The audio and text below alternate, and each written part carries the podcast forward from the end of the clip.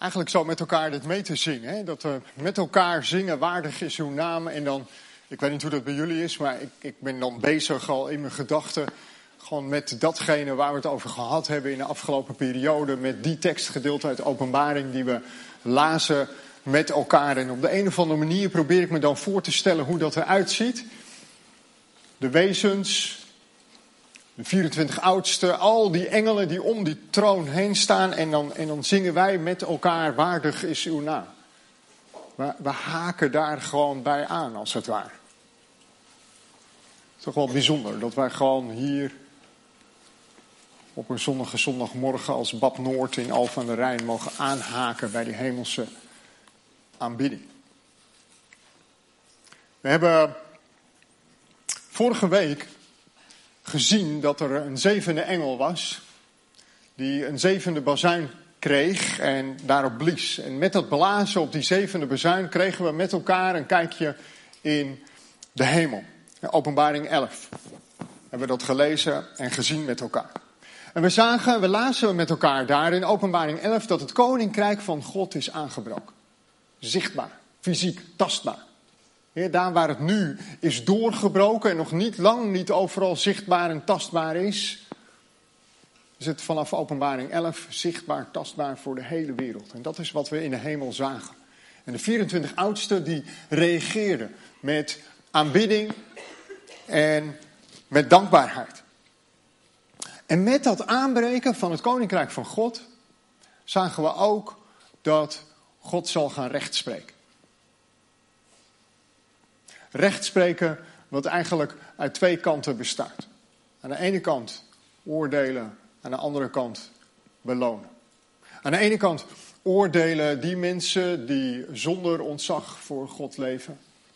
En aan de andere kant belonen die mensen die in ontzag voor God leven.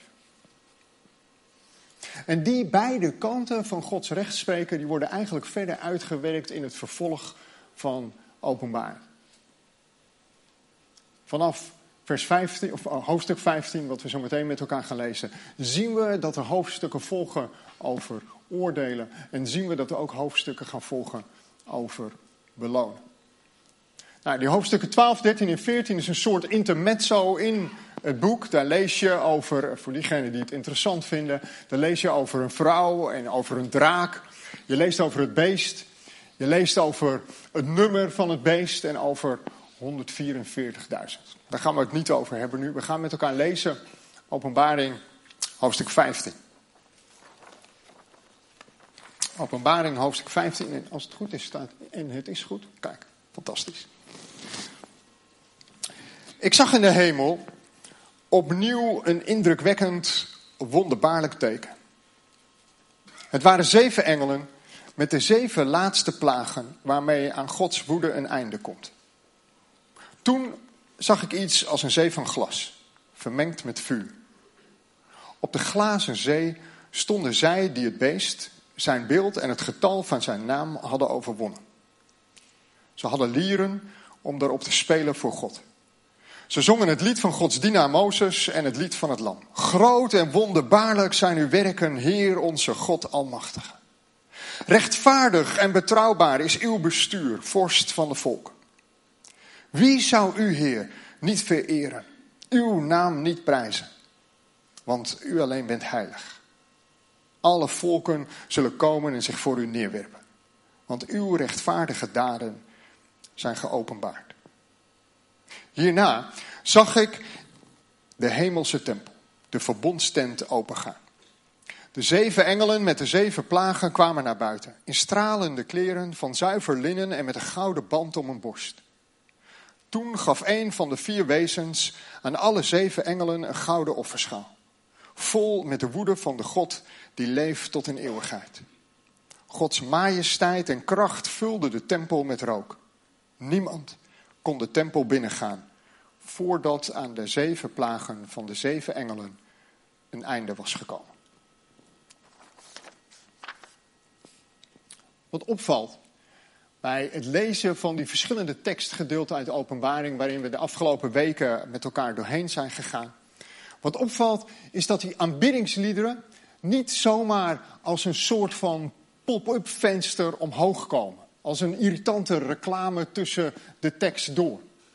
Wat opvalt is dat die aanbiddingsliederen steeds op een hele strategische plaats staan in de tekst.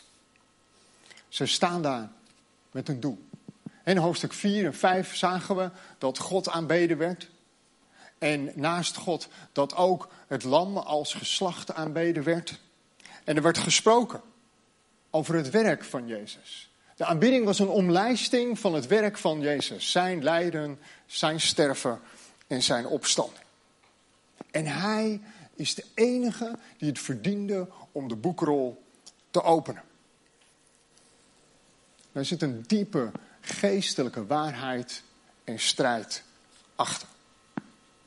In hoofdstuk 11, zei ik net al, zagen we dat daadwerkelijk het koninkrijk van God aanbreekt.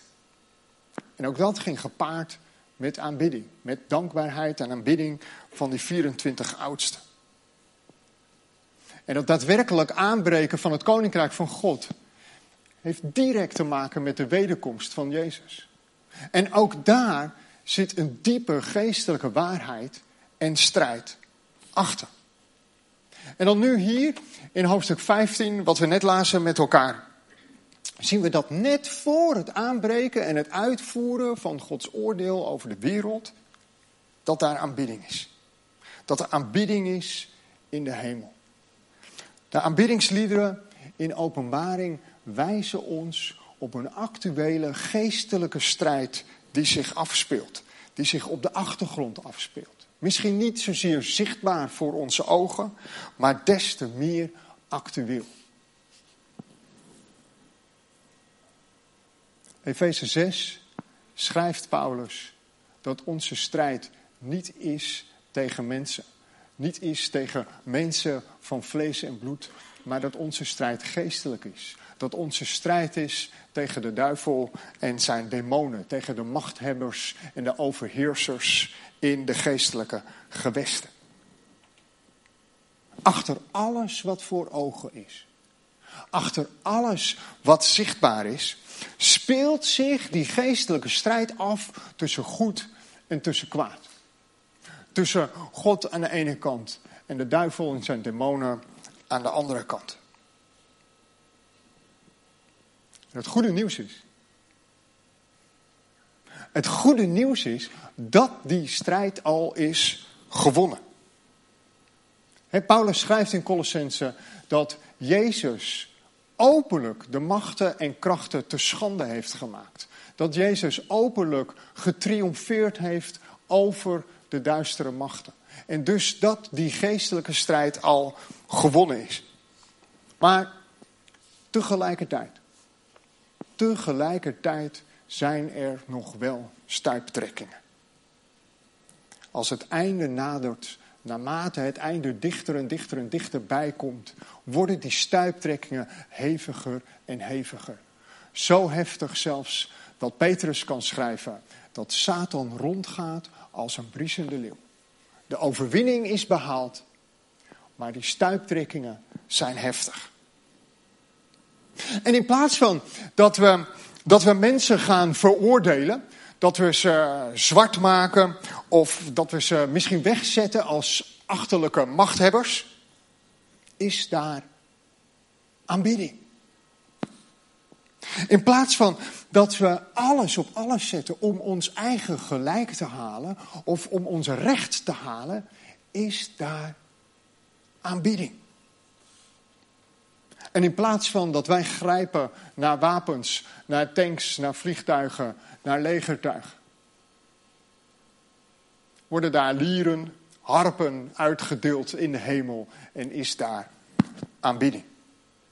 Wordt daar het lied van Mozes en het lied van het lam gezongen. Gebed.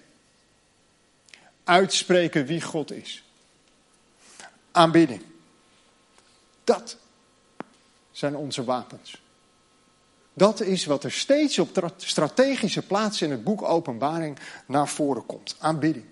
elke keer als wij op zondagochtend hier bij elkaar samenkomen en God aanbidden, gebeurt er iets. Elke keer als je in je kring bent en samenkomt en met elkaar bidt, gebeurt er iets. Elke keer als je op zondagavond in ouverture bent en met elkaar bidt, gebeurt daar iets. Iedere keer als je zelf bidt of God aanbidt, gebeurt er iets. Hemel en aarde zijn nauw met elkaar verbonden. En de eerste keer dat ik dat besefte, tenminste ik denk dat het de eerste keer is, is echt al lang geleden. Is echt al heel lang geleden. Ik was, uh, ik was 21. Dus dat is inderdaad heel lang geleden. En ik was met vrienden in Brazilië. Voor drie maanden waren we daar om uh, te helpen op een basis van jeugd met een opdracht. Eigenlijk op de rand van de stad en de sloppenwijken in. Dat was in uh, Belo Horizonte in Brazilië. En we gingen op een gegeven moment met mensen mee op outreach. Of tenminste outreach. We gingen naar een groot feest. We hoefden daar eigenlijk niks te doen behalve te bidden. En dat was een, een, een groot ja, eigenlijk was het gewoon één, één groot occult feest. Uh, spiritisme was er. Uh, het was aan de rand van een groot meer en het monster uit dat meer dat werd aanbeden. En er werden allemaal in zelfgemaakte bootjes, werden allemaal geschenken dat meer opgestuurd om die God tevreden te houden. En dat was van alles. En onze enige opdracht was, joh, loop gewoon door die mensen heen en wees daar biddend aanwezig. That's it. Niet meer, niet minder. En zo stonden we met begeleiding en een paar vrienden stonden we op een gegeven moment, werden we aangetrokken door ergens wat er gebeurde. En er was een hele grote kring met mensen, die stond daar. Dus wij, worstelden en duwden ons een beetje naar voren om te zien wat er gebeurde. En in die kring, er stond een, een oudere dame. Um, ja, ik kan het niet anders beschrijven voor diegenen die de films kennen. Ze deed mij heel erg denken aan Ma Vlodder. Ze had een lange bloemetjesjurk aan. Ze had zo'n zo'n sigaar in de mond en, en ze had een drankfles in de hand. En er klonk, wat, uh, er klonk wat muziek op de achtergrond. En zij stond echt als een wilde daar te dansen en te doen en dingen uit te spreken die ik niet verstond. Het was in ieder geval geen Portugees. Dat verstond ik ook niet, maar ik wist wel dat het dat niet was. En wij stonden daar en we stonden en we keken en we baren.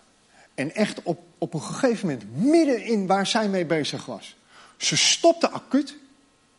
Ze zette een stap. En ze ging naar ons toe en ze stond op anderhalve meter afstand van ons. En ze begon echt te brullen en te krijsen in het Portugees. En we verstonden er helemaal niks van. Maar degene die bij ons was, die zei wat ze, die vertaalde wat ze zei. Ze zei, jullie zijn van de kerk en je moet ophouden met bidden.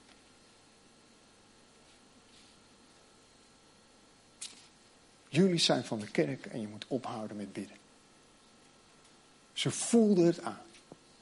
Ze kon niet afmaken waar ze mee bezig was. Gewoon omdat wij daar stonden. Geestelijke strijd. Hemel, aarde, zo nauw met elkaar verbonden. Zo'n grote impact van gebed, van aanbidding, van God zoeken. En als je dan kijkt naar het lied van aanbidding wat we net lazen met elkaar in hoofdstuk 15. Dan wordt het het lied van Mozes genoemd. Refererend aan de uittocht uit Egypte. Refererend aan Exodus 15. Daar waar het volk Israël net door de Rode Zee getrokken is. Ontsnapt aan de Egyptenaren. En zien dat de zee weer teruggaat en de Egyptenaren verdrinken. En zij zijn veilig op het strand. En ze zingen daar het lied, het lied van Mozes. Het wordt het lied van het lam genoemd. Refererend aan Jezus offer, aan zijn lijden, sterven en opstaan. Bevrijd van zonde, van schuld, van schaamte, van ongerechtigheid. Diepe geestelijke gebeurtenissen in de geschiedenis, omlijst door aanbidding. Als je dan leest in in vers 3, dan zie je dat allereerst de grootheid van God bezongen wordt. Op een parallele manier wordt eerst beschreven wat God gedaan heeft wat hij doet. En het wordt afgesloten met een titel. De werken van God zijn groot en wonderbaarlijk, staat er. Hij is de Almachtige. In Gods almacht doet God grote en wonderbaarlijke dingen. Wereldwijd, nationaal, lokaal, persoonlijk. Het bestuur van God staat er dan. Het bestuur van God is rechtvaardig en het is betrouwbaar. Hij is de vorst van de volken. Met het aanbreken van Gods koninkrijk breekt daar ook zijn heerschappij aan. Wordt zijn regering ook zichtbaar. En Gods regering, Gods bestuur is rechtvaardig. Gods regering is, is niet corrupt. Er is geen gekonkel. Er zijn geen addertjes onder het gras. God is Heer. Hij is koning van de volken. En dan in het tweede deel van dat lied, in vers 4, zie je dat die retorische vraag volgt. Wie zou God niet eren? Wie zou zijn naam niet prijzen? Met het overduidelijke, verwachte antwoord. Iedereen natuurlijk. Natuurlijk zullen we God eren. Natuurlijk hebben we ontzag voor zijn naam. Natuurlijk gaan we hem prijzen. Want hij is heilig. Want alle volken zullen uiteindelijk komen en zich voor hem neerwerpen om hem te aanbidden. Redenen te over om God te aanbidden. Soms citeren we die woorden. Psalm 22. God troont op de lofzanger van zijn volk. Weet je, het is niet zo dat God pas koning wordt op het moment dat wij gaan aanbidden. Nee, het is andersom. God is al koning in al zijn heiligheid en daarom aanbidden wij Hem. En als we Hem aanbidden, dan gebeurt er iets. Hoe dat precies werkt, weet ik niet. Weet ik niet. Maar op de een of andere manier ondersteunt ons gebed en onze gezamenlijke aanbidding de strijd in de hemelse gewesten. Op de een of andere manier sluiten wij met elkaar, als we God samen aanbieden, aan bij die aanbidding in de hemel. En heeft dat invloed in de hemelse gewesten. En ik was hier van de week over na aan het denken en aan het lezen en aan het schrijven. En ik moest denken aan een verhaal uit 2 Koningen 6.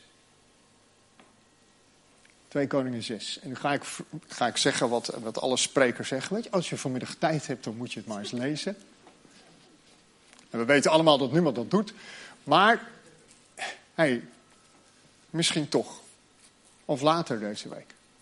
2 Koningen 6 staat het verhaal van Elisa. En Elisa wordt opgejaagd door het leger van Aram, Assyrië.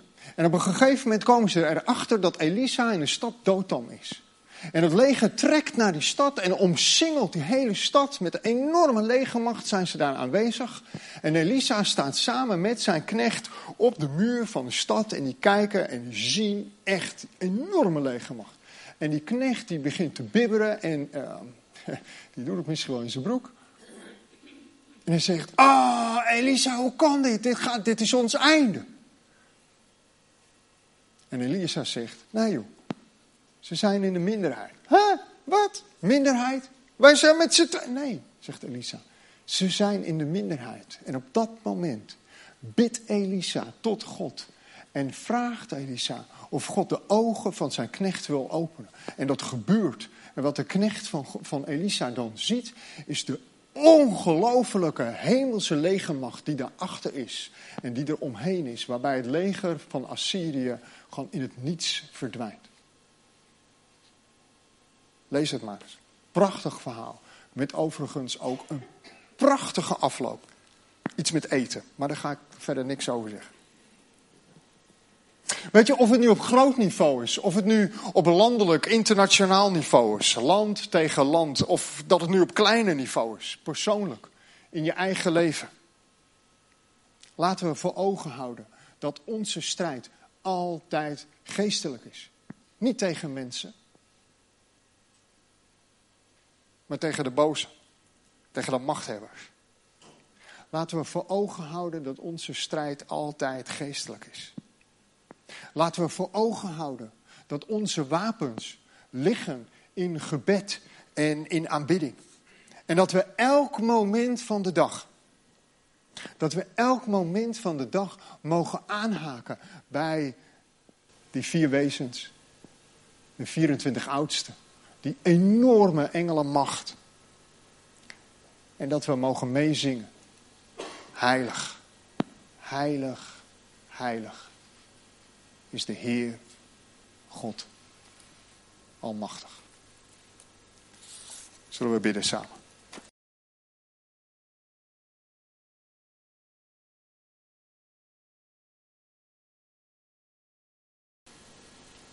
Vader, we zongen het net. Waardig is het lam. Waardig bent u, Heer. U komt toe al onze lof en eer en aanbidding. Persoonlijk, gezamenlijk.